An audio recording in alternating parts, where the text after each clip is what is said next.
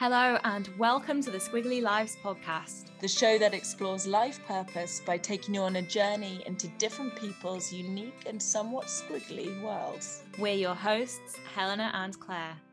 This week, we talk to nutritional therapist Lucas Sonzogni. We talk about how to make big life decisions and discuss his own life choices, including the planned yet intuitive steps that he made to create the life he is living today. We discuss nutrition and fasting in great detail and discuss life choices that may hinder or support our well being. Luca talks about societal and childhood conditioning and habitual responses towards our eating and daily habits.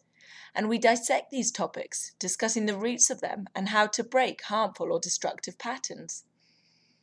This episode is full of useful tips to improve your health. It is inspirational to hear just how much purpose and meaning Luca gets from having created a life that he loves. It is also fascinating to hear how we may find greater meaning and self understanding through focusing on all aspects of our well being. Welcome, Luca. Thanks for coming on.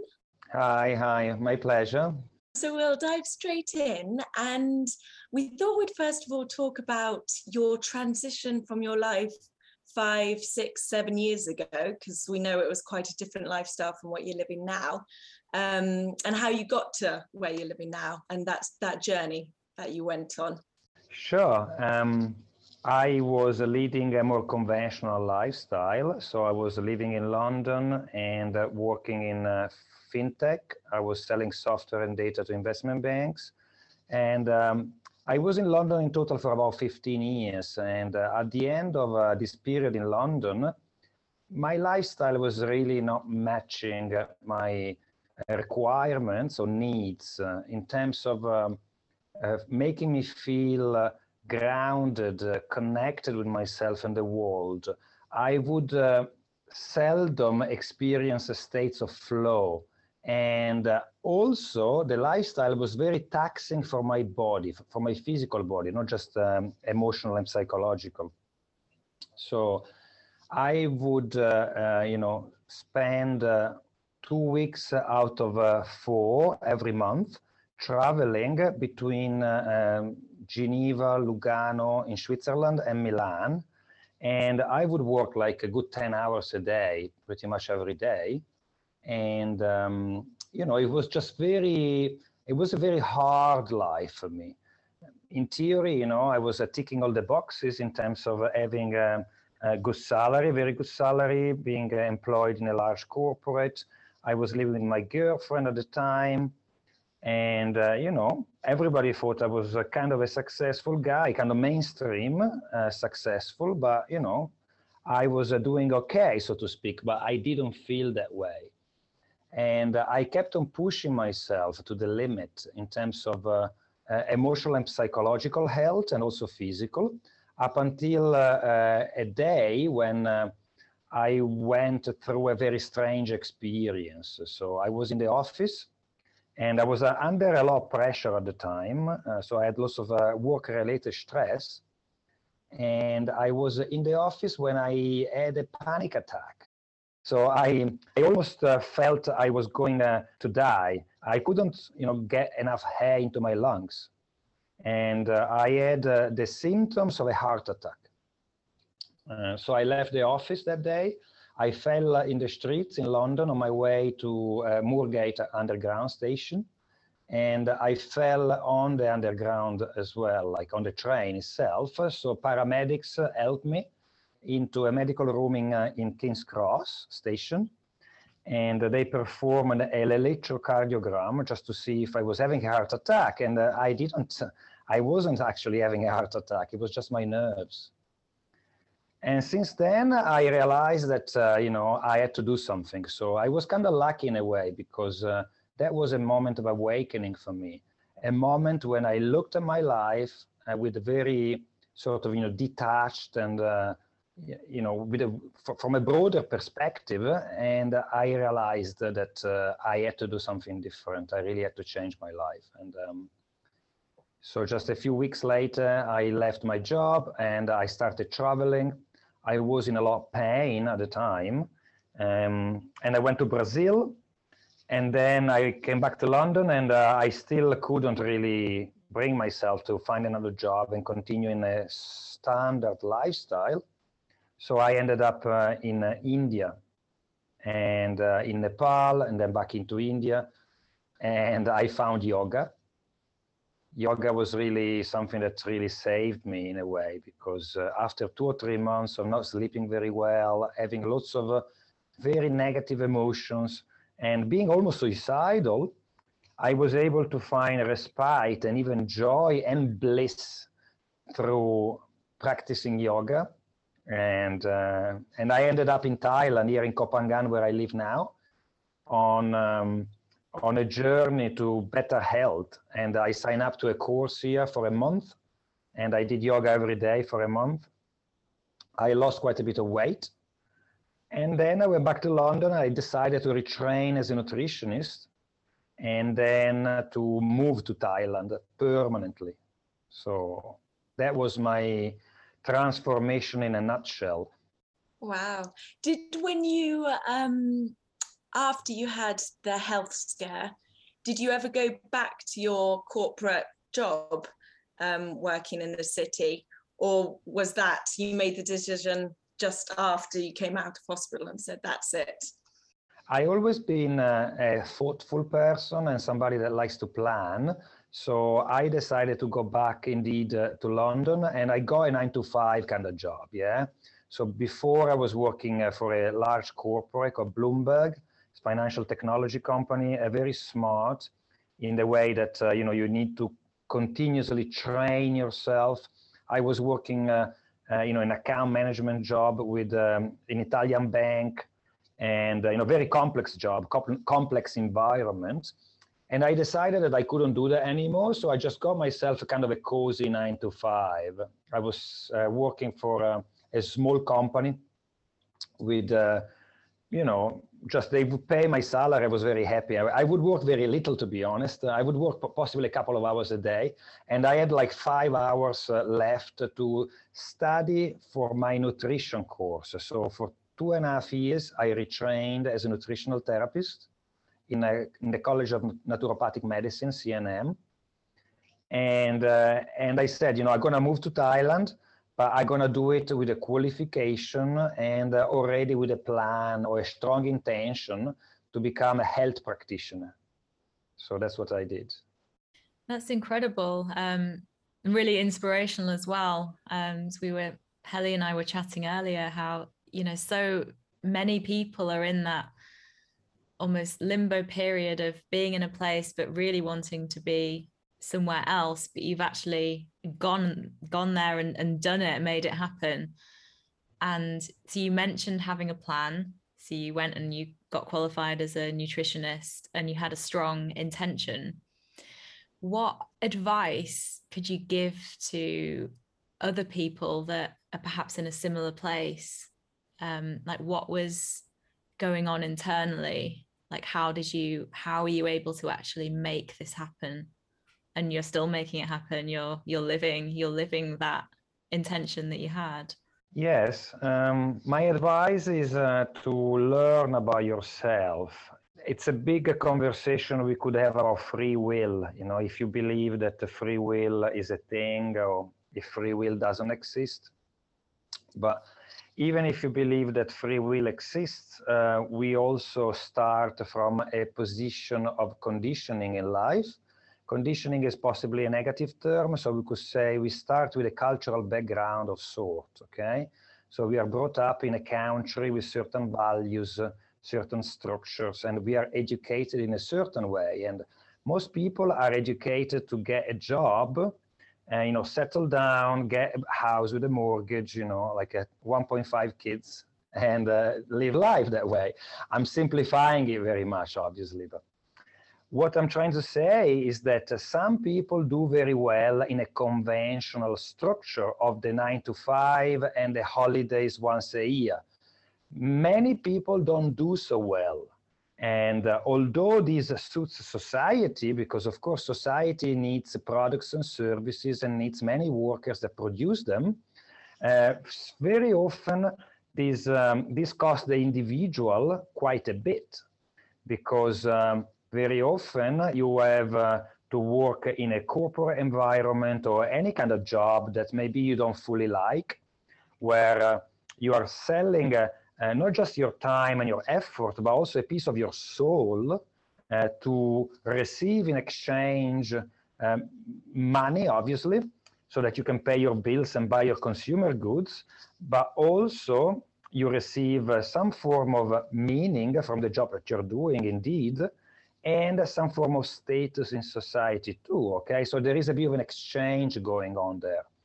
The problem is that uh, very often in these kind of corporate jobs, and particularly in the past 15 years, I say, uh, certainly since 2008, corporations have become harder places to work in, you know, job security has gone down, KPIs and demands have gone up, uh, competition has been very brutal, particularly if, uh, you know, uh, you don't have a unique kind of skill or you're not very senior in the, in the company already. So what I suggest to people, if you feel you are probably the 70% that doesn't do so well in this kind of environments, learn about yourself, which means learn what really turns you on in life. Develop a hobby or two.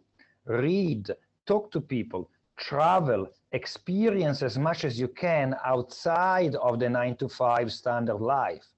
And you might be so lucky that uh, you find a passion that is so compelling and so exciting that you might just drop this kind of mediocre, in my opinion, or standard life for something that is a bit of a dream that might involve some challenges, obviously, but challenges are not necessarily bad, but also that also, you know, make your soul shine again, that, you know, make you feel you're living a full life or a fuller life at least.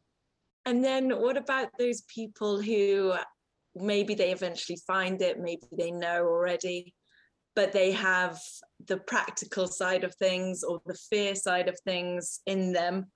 And they're, they're wondering whether if they give up their comfortable um, life um, in the job that pays quite well to take that leap of faith into something that's a little bit more scary but um, probably worth doing.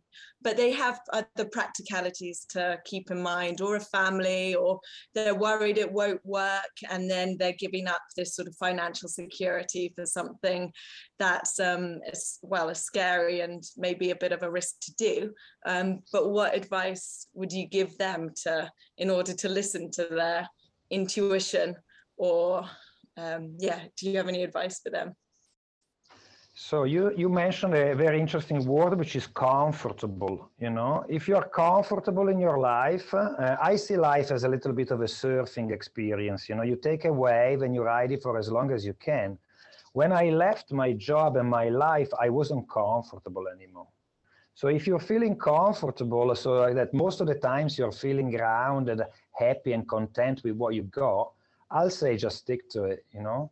But if you if you're feeling that you're not comfortable anymore, you're feeling that it's Friday afternoon, and uh, you know you go to the pub and drink in excess, and then some more, and you do it regularly, and not in a cele celebratory way, but in a numbing way, in a forgetting way, yeah. Then uh, there's something wrong there, and uh, the longer you keep it up, and the older you get, and you'll realize very soon that soldiering on in a life that is not fulfilling, not even partially fulfilling, then is not going to be an option for you because uh, you're going to start putting on weight you're going to start having ailments maybe your digestion going to be gone you know? Like uh, a large minority of the population in large in big cities particularly suffers of irritable bowel syndrome which means that you know it's not fun digesting for them right and uh, if you have all these kind of signs and symptoms of a lifestyle that is becoming hard, before you give up on yourself, because one of the philosophies that is uh, the most scary and is very prevalent is the philosophy of nihilism. Okay, so nihilism is the philosophy of darkness, black holes, nothingness, meaningless, so some people, including myself, uh, back in the days, you reach a point in life where you think there's a lot of suffering, there's a lot of stress, there's a lot of pain, and instead of uh, looking up and trying to improve yourself, better yourself, and uh, create an environment which is more conducive for positive emotions, harmony, and thriving, you just decide to give up on life a little bit. And when I say give up on life, means that you stop taking care of yourself. So you're, uh, you know, you're going through a period of stress, you start drinking too much, and once the stress is kind of over, you keep on drinking too much, you know? Or uh, you, you go through a period of uh, difficulty in life, and of course you want to self-medicate a little bit, you start eating uh, ice cream every night, but then you keep on the ice cream and uh, you know you're putting on pounds over pounds over pounds and you know six months or a year later you find yourself in a state of obesity. And what you're going to do then you don't take care of yourself anymore you just let yourself go. And consciously you don't do that consciously it's a subconscious thing you know it's like remember that we, i talked about free will earlier you know if even if you believe there is free will you are a free agent and make your own decisions in life still a lot of the decisions you're making are highly conditioned. Conditioned by the peer group you're in conditioned by your um, growing up environment by your cultural standards etc and uh, in culture it's kind of okay you know to drink too much regularly it's kind of okay to eat junk food regularly, but it's not really, you know what I mean?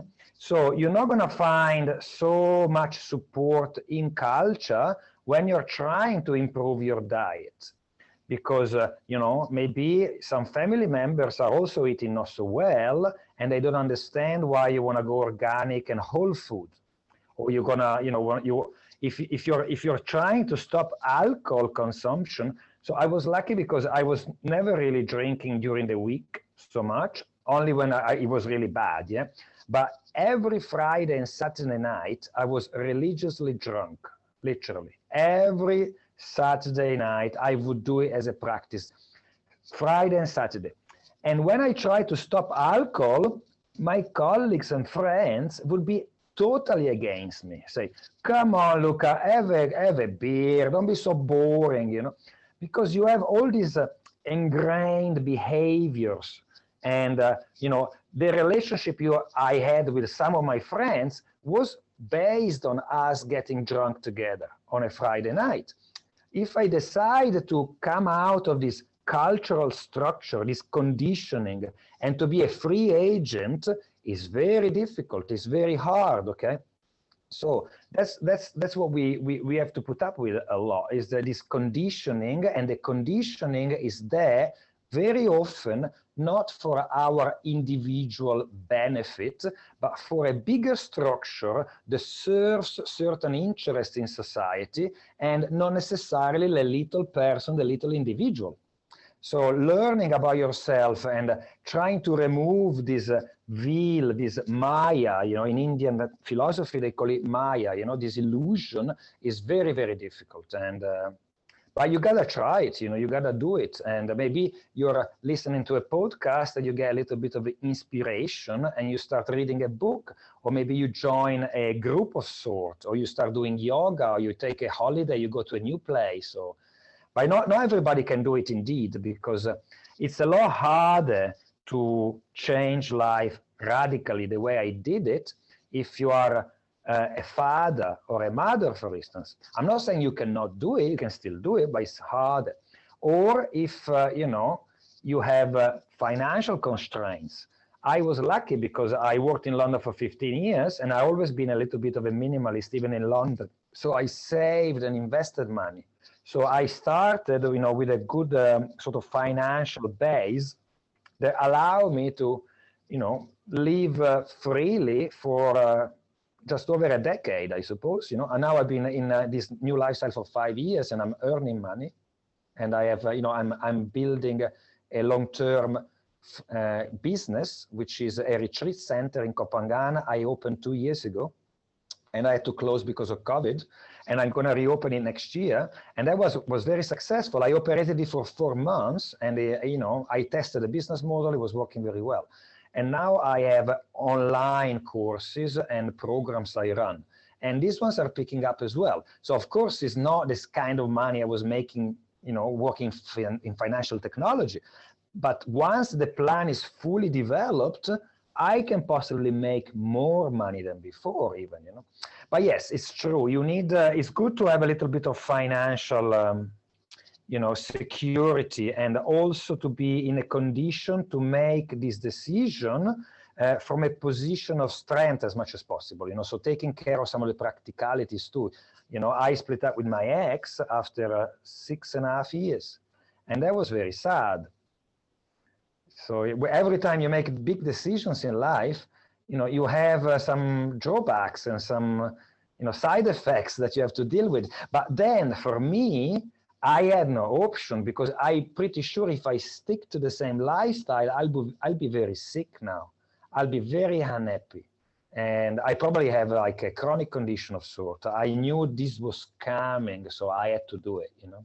And now's really a good time. Do you want to talk a little bit more about your retreat business and the programs that you offer? Sure. So I, what one of the best things I could do once I left the corporate world is to apply a lot more creativity to whatever I do. Yeah. So I came up with a, a brand, which is the Smiley brand, and I set up the Smiley Retreat in January 2020. Uh, after working part-time for two years in two retreat centers in Koh Samui here in Thailand. So I was a detox manager three days a week. I was running fasting programs and uh, I took the job 100% to learn uh, how to run fasting programs and how to learn a uh, how to run a retreat center. So the first year I worked for a, very established retreat center, and the second year for like you know, I wouldn't say a startup, but almost with a, a very interesting business model for me. And I seeked to do these work experiences because my idea was indeed to create my own space, which is a dream that I developed, uh, you know, like a few years back, okay? So I was able to open the Smiley Retreat in Koh as a residential retreat place for fasting, intermittent fasting, whole food nutrition, but also yoga, holistic therapies, alternative therapies, relaxation, connection, unwinding, and a beautiful holiday in nature, okay? So people come and uh, people that uh, maybe they want to have a healthy holiday up to people that also are quite sick uh, so it could be just a lifestyle choice for you to come and relax and just you know take care of yourself do yoga in the morning and connect with others or you might actually be going through quite a bit in life could be either and anything in between. And uh, you know you come for uh, typically at least one week ideally a couple of weeks. And you know you're, you're welcomed here. We take care of you. We have different kind of therapists that uh, uh, you know cover different disciplines in life. And it's a beautiful place to be. And uh, since covid happened i shifted online. And uh, my online practice is called smileynutrition.com and I run intermittent fasting programs online every month, one-to-ones, and I do nutrition. So anybody that wants to lose weight, wants to learn how to feed themselves properly, want to put like better healthy habits in place, I help them do that. So this, you mentioned all the negative effects or the effects that negative emotions and stress can have on the body itself. Um, so I'd like to know a little bit more about that, I suppose, and how people who are living in a certain lifestyle and don't necessarily mentally register that or emotionally register that they maybe want to change something, but how they can tap into the body and realize maybe that's not quite right. So we need to change something. So, yeah, if you could say a little bit more about that. And then uh, I was just wondering that you don't have to make such a big decision to say like right we need to you know quit my job uphold and do something radically different but you can make these little changes like you're talking about like intermittent fasting or something with your diet or go to a yoga class so there's little things you can do within your lifestyle that you can um, implement to improve your overall well-being as well. And it sounds like your programs um, cater to that. Indeed. So if you are in a position of comfort, uh, let's say 70% of the times, my advice is uh, to stick to what you're doing and possibly create a space for you uh, for more well-being. And a space is not necessarily a physical space can be an emotional and psychological space. But i certainly do um, uh, you know recommend people to look at some form of embodiment practice you know so you said many people are in their mind so i go as far as saying that some people are hijacked by the lifestyle of modern living um, because uh, cortisol, which is the stress, the chief stress hormone, is a very powerful hormone. And uh, so there are two types of stress. One is called Uh, acute stress, and in most of most of the times, acute stress is very healthy. Okay, of course, if you're having a car crash, that's acute stress is not healthy. But typically, acute stress manifests itself in public speaking or doing something competitive in a playful way or you know coming up with a new project and presenting it in front of people any kind of new threat to the ego is uh, brings the cortisol up a little bit the beauty of it is that uh, it's uh, uh, you know, measured in a, in a number of days or ma maximum weeks. So you put in the effort, you do this project, you deliver the project, if the project works very well, you're very happy, and you even have like a, a moment of total connection and bliss. Uh, what we call a, a, peak experience. You know, if you're in front of people and everybody, you know, claps and supports you, that would be lovely. Even if it doesn't work, if uh, you know you put intention into it, it was a, a, a learning experience. You still, you know, bounce back pretty quickly. And as health individuals, we need some form of acute stress on a regular basis. That could be going hiking, you know, or pushing yourself a little bit on a sport kind of adventure, or it could be starting a new job or going out on a date, you know. These are different ways of, uh, of having acute stress.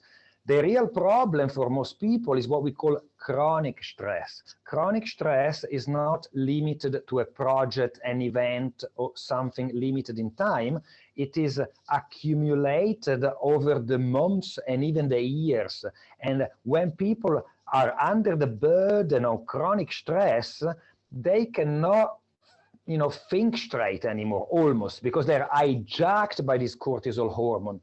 So they are always on a fight or flight response. So that if uh, if it's a work environment, because of course that's where I experience it the most, and you're you know typing at your laptop and your boss just uh, shows up behind you, your stress hormones are high immediately. You know, in the morning, Monday morning, you have to call a client you don't particularly like, and your hormones, uh, cortisol is high all the time and then you get to the Friday, and the only way you can sleep is to get completely, you know, drunk, and uh, you know, to go from a, a, a, acute phase of of being a, yeah, inebriated to then having the hangover the following day, and the hangover sometimes is also a welcome. Uh, um, you know, numbing of the senses, because under, uh, you know, the hangover state, you feel everything is reduced, everything is calmed down. You have a little bit of a physical pain, which helps the emotional and psychological pain. You know, so very often when people are emotionally and psychologically hurt, they tend to translate it into the body. A, a typical example is a chronic back pain. You know, there is a, a huge somatic uh, uh, component of back pain. So what I'm saying is that if you are in this kind of state of chronic stress, you know, um, then you, you really need to do something about it. If you're not, and you're still kind of in states of flow, well enough, etc., you still, I, in my opinion, need to have a relaxation strategy in place. You need to take care of your physical body with physical activity.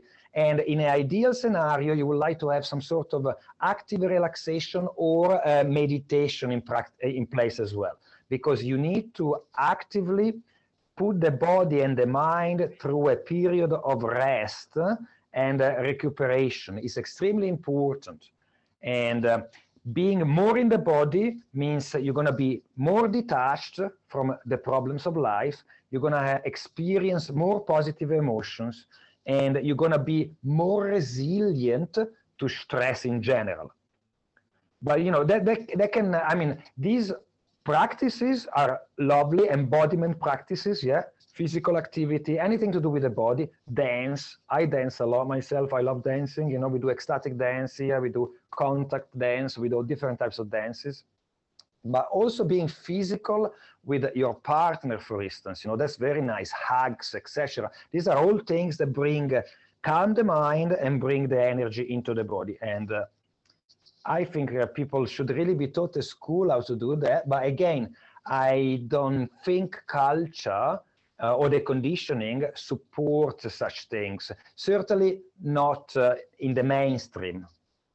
You mentioned um, inter intermittent fasting before.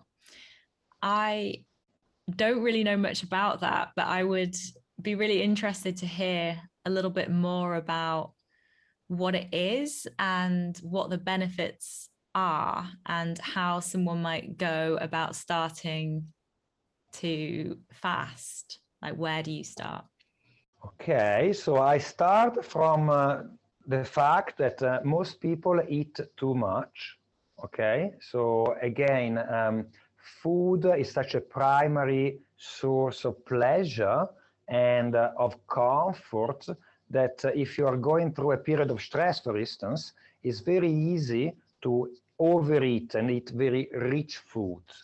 And when you try to cut back on uh, consumption of food, particularly when the food is not very clean, so it's a, a processed, ultra processed, then the body is going to work against you because these foods trigger a hormonal response. And hormones, once they're triggered on a regular basis, tend to start following a pattern, okay? So they upregulate or downregulate depending on the environment, okay? So a typical hormone that alongside cortisol is very important is insulin. When people eat uh, food, uh, particularly you know processed carbohydrates, sugary treats, and stuff like that, too much and too often, they spike the insulin response. Insulin is a hormone that helps cells uptake glucose or sugar, okay? So over time, you're going to build insulin resistance, which means that the body is going to be less effective at metabolizing the sugars and the carbohydrates and the junk food and the alcohol, etc. And once you have insulin resistance, to revert that is very challenging. So if you go on a standard diet where they make you eat three times a day, smaller portions, you're going to be starving and it's going to be very, very challenging for the body to, you know, fix the problem. Also, uh, many sort of uh, uh, calorie restrictive diets uh, in a standard way they, you know, over time, they work on the metabolism and they slow down the metabolism, which means you're eating and you're burning less and storing more. So a solution to all that is uh, instead of uh, just uh, cutting back on calories, focusing on having periods of time during the day where you don't eat anything at all just to allow the insulin response to calm down because you're not spiking all the time with your uh, snacks and food, and also to reduce blood sugar levels. Okay, so this way you can build insulin sensitivity and restore some of the health that you lost. Not just that, but you're going to lose weight, obviously, because the body is going to start using and supplementing um, glucose with fat First, the fat that is in the bloodstream, and then your own adipose uh, cells. And one of the great benefits of intermittent fasting is that uh, indeed, during this period of not eating, you're also calming the response of two key hormones that regulate appetite, which are called ghrelin and leptin. So if you see if you think of hormones, you think of uh, the way you feel. So the way you feel, your state of consciousness from a physiological perspective is a cocktail of hormones and neurotransmitters. when you're highly addicted or when your system is hijacked by addictive behaviors, not just food, but you know, dopaminic, uh, you know, uh, entertainment on the internet, like stuff like pornography, like uh, uh junk news, uh, you know, where they worry all the time. Yeah. So all these things have an impact on your hormones, and the longer you keep it up, the more you know you're gonna have form a neural pathway uh, related to those behaviors. Okay, it's called brain plasticity. So to revert that is very challenging, is very hard. But one of the most effective methodologies I found is intermittent fasting. So you suffer a little bit at the beginning, you eat nothing at all, and very often it's easier to eat nothing at all, so to skip a meal, than to reduce the amount of food in a meal. Mm-hmm. And then little by little, you start building insulin resistance. And then you can have a, maybe a more thorough way of doing intermittent fasting. Or if you're ready, you can do a very high impact way of intermittent fasting, which is called OMAD, one meal a day, which is the one I'm teaching. So this feels like a full detox because you eat a huge meal once a day when you eat the meal, you love what you're eating because it's a very complete, large meal. And the first couple of days, I want you to feast on it, literally, because you're cutting back on all the junk, all the alcohol, all the you know processed food. You're eating a huge meal of whole food only, which is my own methodology. It's called the smiley meal. And uh, you know, by doing that, you stay 23 hours with no eating at all. You can drink lots of water, obviously. You can even have a, a black coffee if you want. And they're going to build so much insulin sensitivity. It's going to calm down the response of the hormones. It's going to be a reset of sort. It's going to feel like a detox. So people get like clearer skins. They go to the toilet more. Uh, you know, they feel remarkably different. They have more energy during the day when they're not eating. So it's a, it's, a, it's a very thorough detox. And then on the back of it, I teach you how to incorporate intermittent fasting in your daily or weekly routine so that whenever you feel you're eating too much or you're going through a period where you're eating not well, then you can catch up immediately, you know, and uh, you can uh, sort of, you know, get yourself back on track. And uh, the double whammy is that you learn intermittent fasting, but also you learn whole food nutrition. So I teach you how to source, prepare, balance whole food meals, which is a skill for life, is a beautiful thing. And, uh, you know, it's really a gift, I think. And how many hours, if you're just starting off on it, how many hours would you recommend um, to start with? Or would you recommend doing the 23 hours to begin with or a shorter period? It depends on you. Uh, you know, some people, they want to go a little bit more slowly. So the 16-8 is quite a, a easy way. So you can either skip breakfast or you skip dinner okay? And that's already an achievement for some people. Breakfast is a little bit more controversial so depending on your body type there are some considerations that you have to take. And uh, the same is with dinner you know? Some people prefer skipping breakfast and they do very well with it. Some people prefer skipping dinner. Um, the healthiest version if your body type allows it and it's not too difficult for you is to skip dinner. And do like the buddhists do you know? So you eat uh, breakfast, you eat lunch maximum at 2 p.m., and then you eat nothing at all after that. So that's the 16-8, okay? The other version uh, that uh, is a little bit more thorough is you eat two meals uh, with a four hours, um, within a four hours window.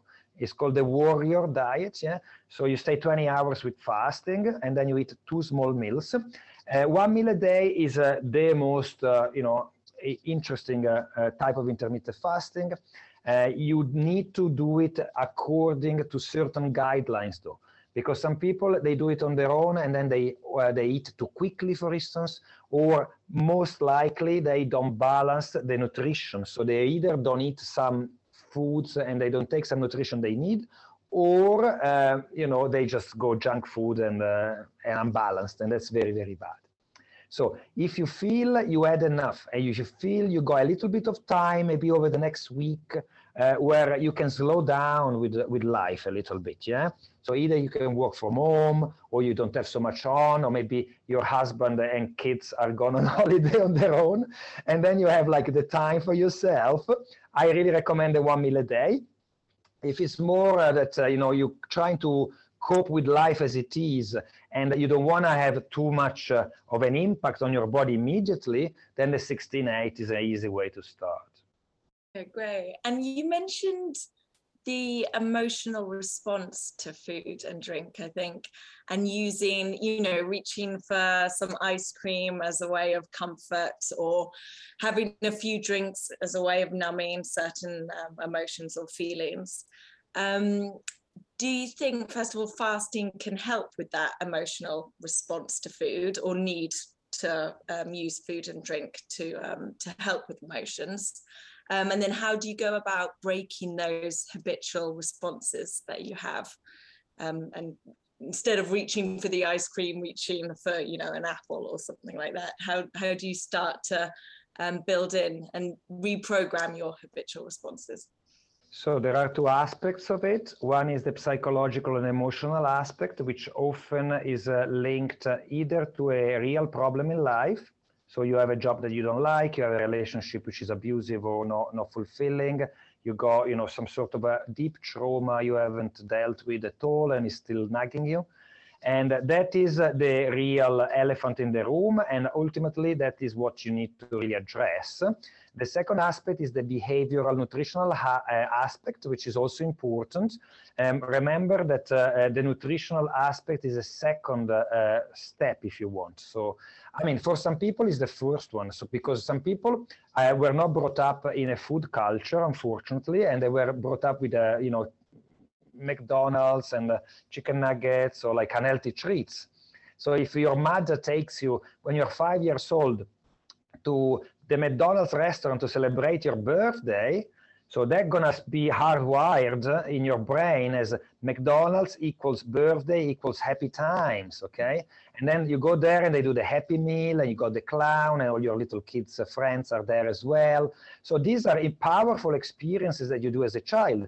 If you're brought up, you know, eating uh, terrible cereals for breakfast, sugary cereals, and uh, you really dearly love your, your breakfast uh, cereals because uh, you know you were brought up your mom was giving them to you when you were a kid.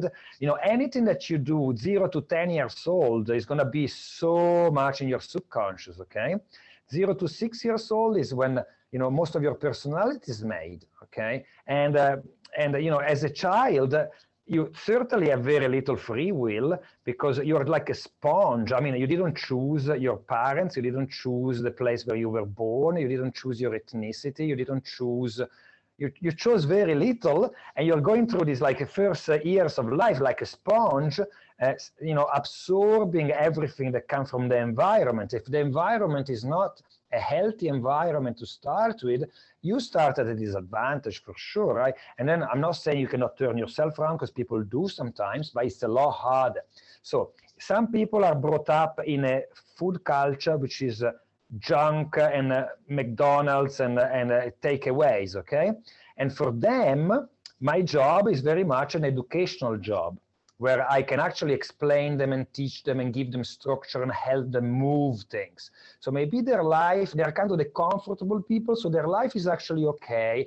They have a job that more or less they like. They have kind of like okay relationship with people, but they just uh, addicted to junk food since since childhood that's a better situation in a way because all you need is a is a bit of a convincing some structure some intellectual reasoning around the way they they do with food and then you just put them on a structure to change the habit. And these people don't use food so much for numbing themselves etc once they got the structure going they tend to do well with it.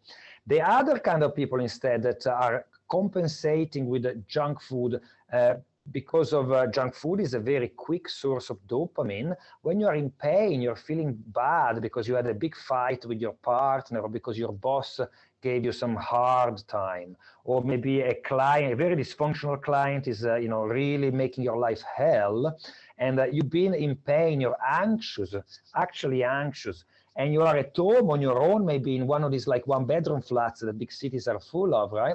Or even if you have a family, but maybe you're not so connected, maybe your your your partner is tired, maybe the children, you know, they're they're jumping all over the place because you know that's what happens, that's what children do. Uh, you know, the, the only way to to help yourself, the only way you know, the quickest way is to have ice cream or to overeat at dinner or indeed, you know, in many parts of the world, to have a half a bottle of wine or maybe the whole bottle of wine.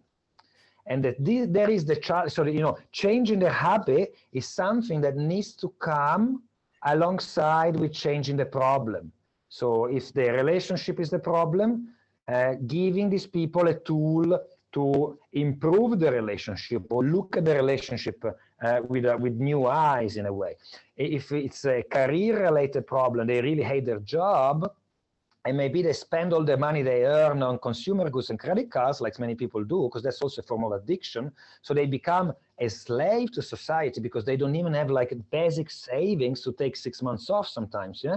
Or maybe they they bought a huge house, they overstretched on the mortgage, you know, they got lots of responsibility. This is a lot of burden, a lot of stress that uh, you know it's a problem.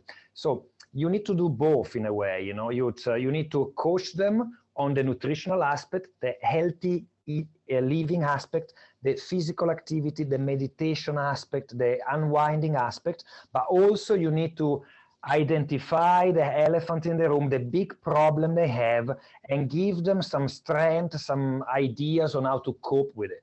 Because ultimately, if they don't solve the big problem, you know, they're still going to be in pain and they're still going to find a way of numbing themselves out of it because it's this, you know, you, you cannot just be in pain all the time. You need to escape. And if alcohol is the easiest way of escaping. I have the word flow written down here. Um, it was something you mentioned being in a flow state earlier on. I would like to talk a little bit more about that because we can talk about being in a flow state, say doing a flow yoga class or maybe going into a flow state, rock climbing, or being absorbed in a painting. And then I'm thinking the opposite of that is being on autopilot or being conditioned and just going through life and not being aware of it. I'm just wondering if you've got any tips for, well, let's first start about what the flow state is and how we might spend more of our life in the flow state as opposed to in these sort of segmented times doing a particular activity. Indeed, indeed, yes. So we can see the human brain almost as a machine in many ways. You know, when you when I get up in the morning, I go brush my teeth. I do it in automatic. When I drive my motorbike, uh, I do it on automatic. You know, a lot of the tasks that people do, particularly if they are in a very kind of uh, you know structured and routine based lifestyle which means that they do the same thing over and over and over again. So the brain does it in automatic as you said. And uh, and uh, whilst the brain does that you have to see the quality of the conversation that you might have with yourself okay? So many people are brushing their teeth teeth and thinking how much they hate their boss you know? Or how much they are uh, useless at finding a partner or how much you know uh, they don't deserve love or you know there's lots of negative um, uh, thinking going on very often. Uh, the opposite is a state of flow. The state of flow is when you are, are completely absorbed by an activity that produces joy and uh, where you almost i'll say you tap into a higher state of consciousness where creativity flows through you, where uh, you know a state of presence and total absorption is coupled with this uh, uh, you know feeling of fullness, uh, joy, and being in the moment. Okay, so if you think of an artist, for instance, playing, you know, a musician playing the violin in front of people, that's uh, definitely a state of flow. You know, so the violin uh, is there to produce this beautiful harmony and this, uh, this, this music and you are playing it with the skills that you know and you love in front of people producing so much joy and hope in, in the crowd okay? So that's a, that's a state of flow. Another state of flow would be again the surfer that is watching watching the ocean and spotting the wave coming and just at the right time it jumps on the, the board and catches the, the you know catches the um, you know the wave and uh, you know you need to be completely absorbed of what you're doing but also it's very it's very beneficial very useful um, very awesome and uh, and you just simply love it okay? Another another example is um, you know if you are uh, you know playing with your kid or something and uh, the child is doing something maybe new or more advanced or, or, or you're completely absorbed or it could be also in an embrace with your partner you know you're you're kissing your partner you're completely present you're feeling the warmth of the person you're feeling the energy of the person uh, cl very close to you, so much so that your soul almost melts with her soul, you know. So these are moments that are very precious and they're very beautiful. And in order to experience more states of flow, we need, first of all, to be able to ground and be present in life. Okay? So to try to move out of the automatic state as much as possible. And then at the same time, we need to develop passions, hobbies, and interests that really turn us on, uh, where we can use and apply our creativity and our, uh, you know, emotional positivity uh, to to bring this thing uh, to life in a way. You know, could be an artistic, uh, you know, pursuit. Could be uh, again sport activity of, of any type could be connection with other people, um, could be writing. You know, these are lovely things. And some people are so lucky they have a job that uh, uh, maybe to the outside observer looks like a, a, very stressful job. And I met some people like that. Yeah? Um, but for them, they are always, not always, but mostly in a state of flow. So uh, I used to work with investment banks and uh, within the same bank, you would have a managing director in an office that clearly struggled in life because you could see it, you know, not just because of his physical uh, state, but also because, uh, you know, you know, you have some some people that are, you know, functioning alcoholics, literally working in investment banks, and maybe they're very angry and uh, they are very powerful in some ways but the, you know this power doesn't come from a, a, position of heart or doesn't come from a position of a, a higher state you know if you want. And then in the same bank I met managing directors that looked amazing. So in charge of 100 people, you know, running multi-million books, doing mergers and acquisitions, being so present and loving it so much, you know, because these are creative jobs. These are jobs where, you know, if you're a managing director in a bank, you have like a high status relationships with, uh, you know, the elite of the world. And uh, you feel very empowered and you are so good at what you're doing because, you know, you need to be extremely good in this kind of competitive environment. But for them, the competitive environment brings acute stress, but not chronic stress. They have a lifestyle around, and maybe they did it um, consciously, or maybe just happened to them. They were just very talented and predisposed, you know. Because in ideal scenario, you want to do things that you are talented and predisposed to do, and also enjoy them at the same time. And that's what really makes a full life, in my opinion, you know, to be really good at something that you enjoy doing uh, on a regular basis.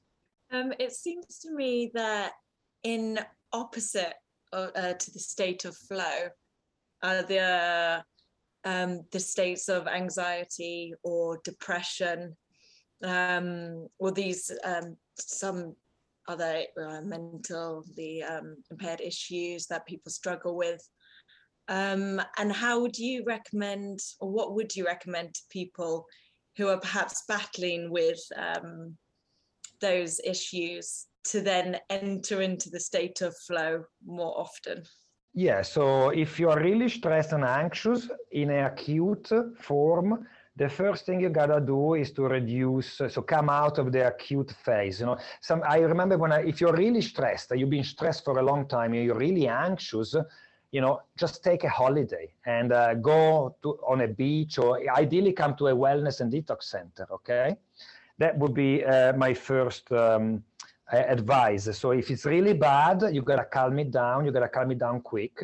And uh, sometimes uh, just calling in sick for a week, just uh, talk to your doctor, you know, get a note and uh, be off work.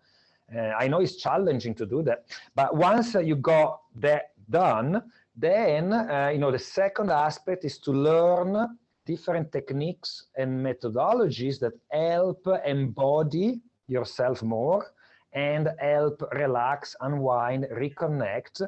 And you know, I always uh, uh, advise some form of uh, psychological support through coaching, or if you can, if you you know, if you can see a psychologist doing some talking therapy, is very nice.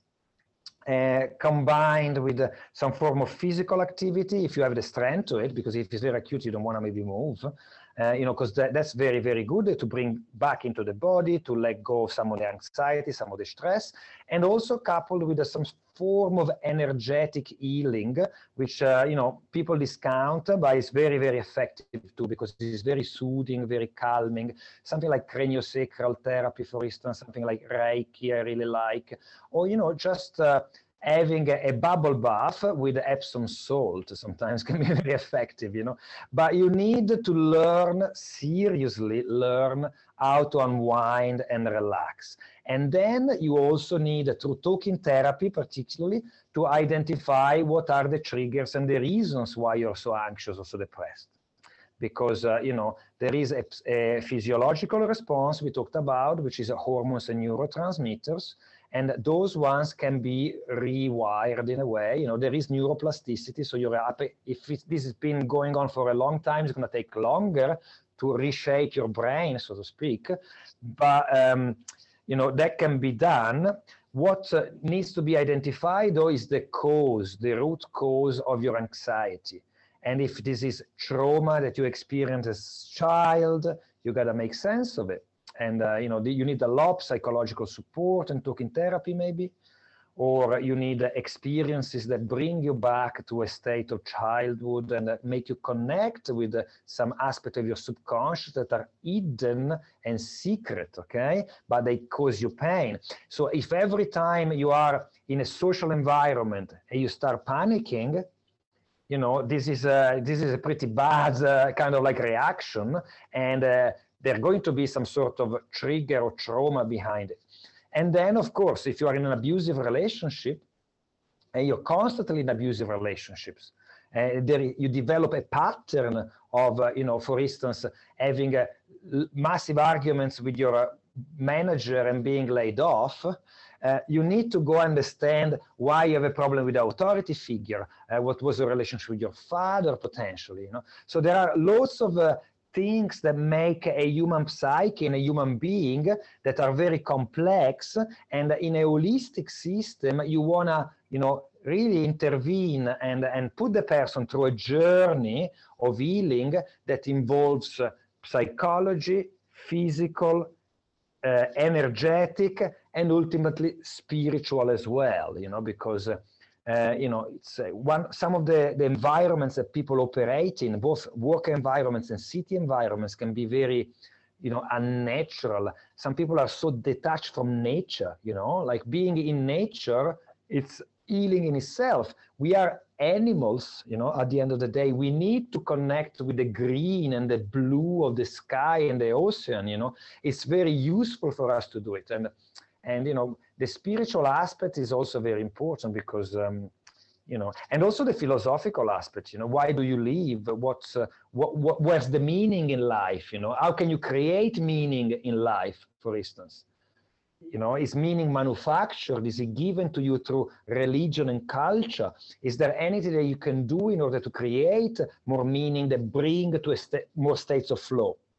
So depending on the individual the first would be a long conversation, make them talk, make them share, make them cry if they feel like, and uh, and then on the base of what they tell you is uh, you know coming up with a structure, a series of therapies, and you know some people have uh, the means and uh, the time and the will to do a lot, some others less, and you just work with what you have pretty much, you know, the person in front of you.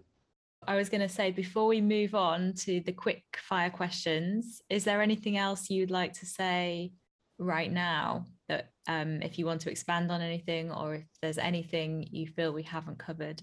Well, I just like, you know, to tell you that it's great you're doing this podcast. I think uh, I can see that you're enjoying it and uh, it's a lovely thing, you know. So I really wish you best luck and well done for having the courage to organize it and to get yourself out there, you know, and uh, starting in, in, introducing yourself to people. And I'm sure it's going to be very successful. So well done for that. You know, I think it's a lovely thing and um, it's going to be inspirational for you as well as as well as the people that listen to it. Oh, thank you. Thank that's lovely much. to hear. yeah, that's really lovely to hear. Appreciate that. So we'll move on to the quick fire questions. And the first one is in one word, what does the phrase finding your purpose mean to you? Passion. Passions, yeah. So finding your purpose, in my opinion, the best way is a passion. So develop passion, hobbies, and interests that really turn you on, that are aligned with the way you are. What is the one book that you would love to share with as many people as possible?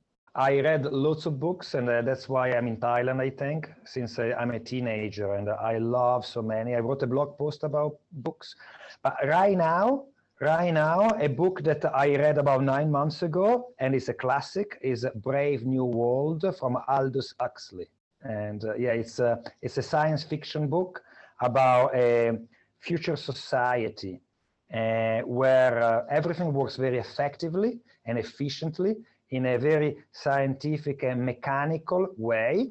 Uh, but people have no free will, even less free will than now. There's no spirituality, there is no love, there is no art, and there is no creativity. I actually I worked in an art gallery where Aldous Huxley was buried, and then from that I read a few of his books, but I've yet to read Brave New World, so it's on my list. Uh-huh. um, and the next question is how would you like to be remembered?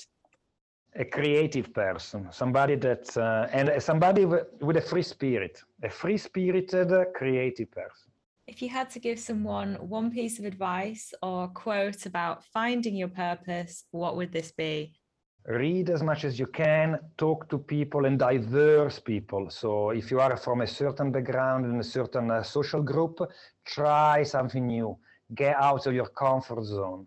Uh, you know, travel, uh, go into the unknown with a thirst and uh, an attitude for seeking, and always try to look at the truth or find the truth be beyond what is obvious, stated, or cliche.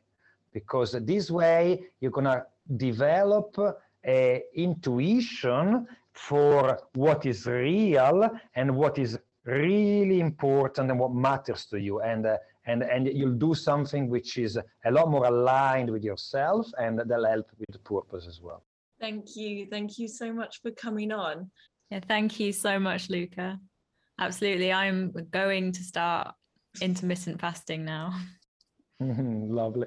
Well, girls, thank you very much for having me. It's been a pleasure. Okay. So see you soon.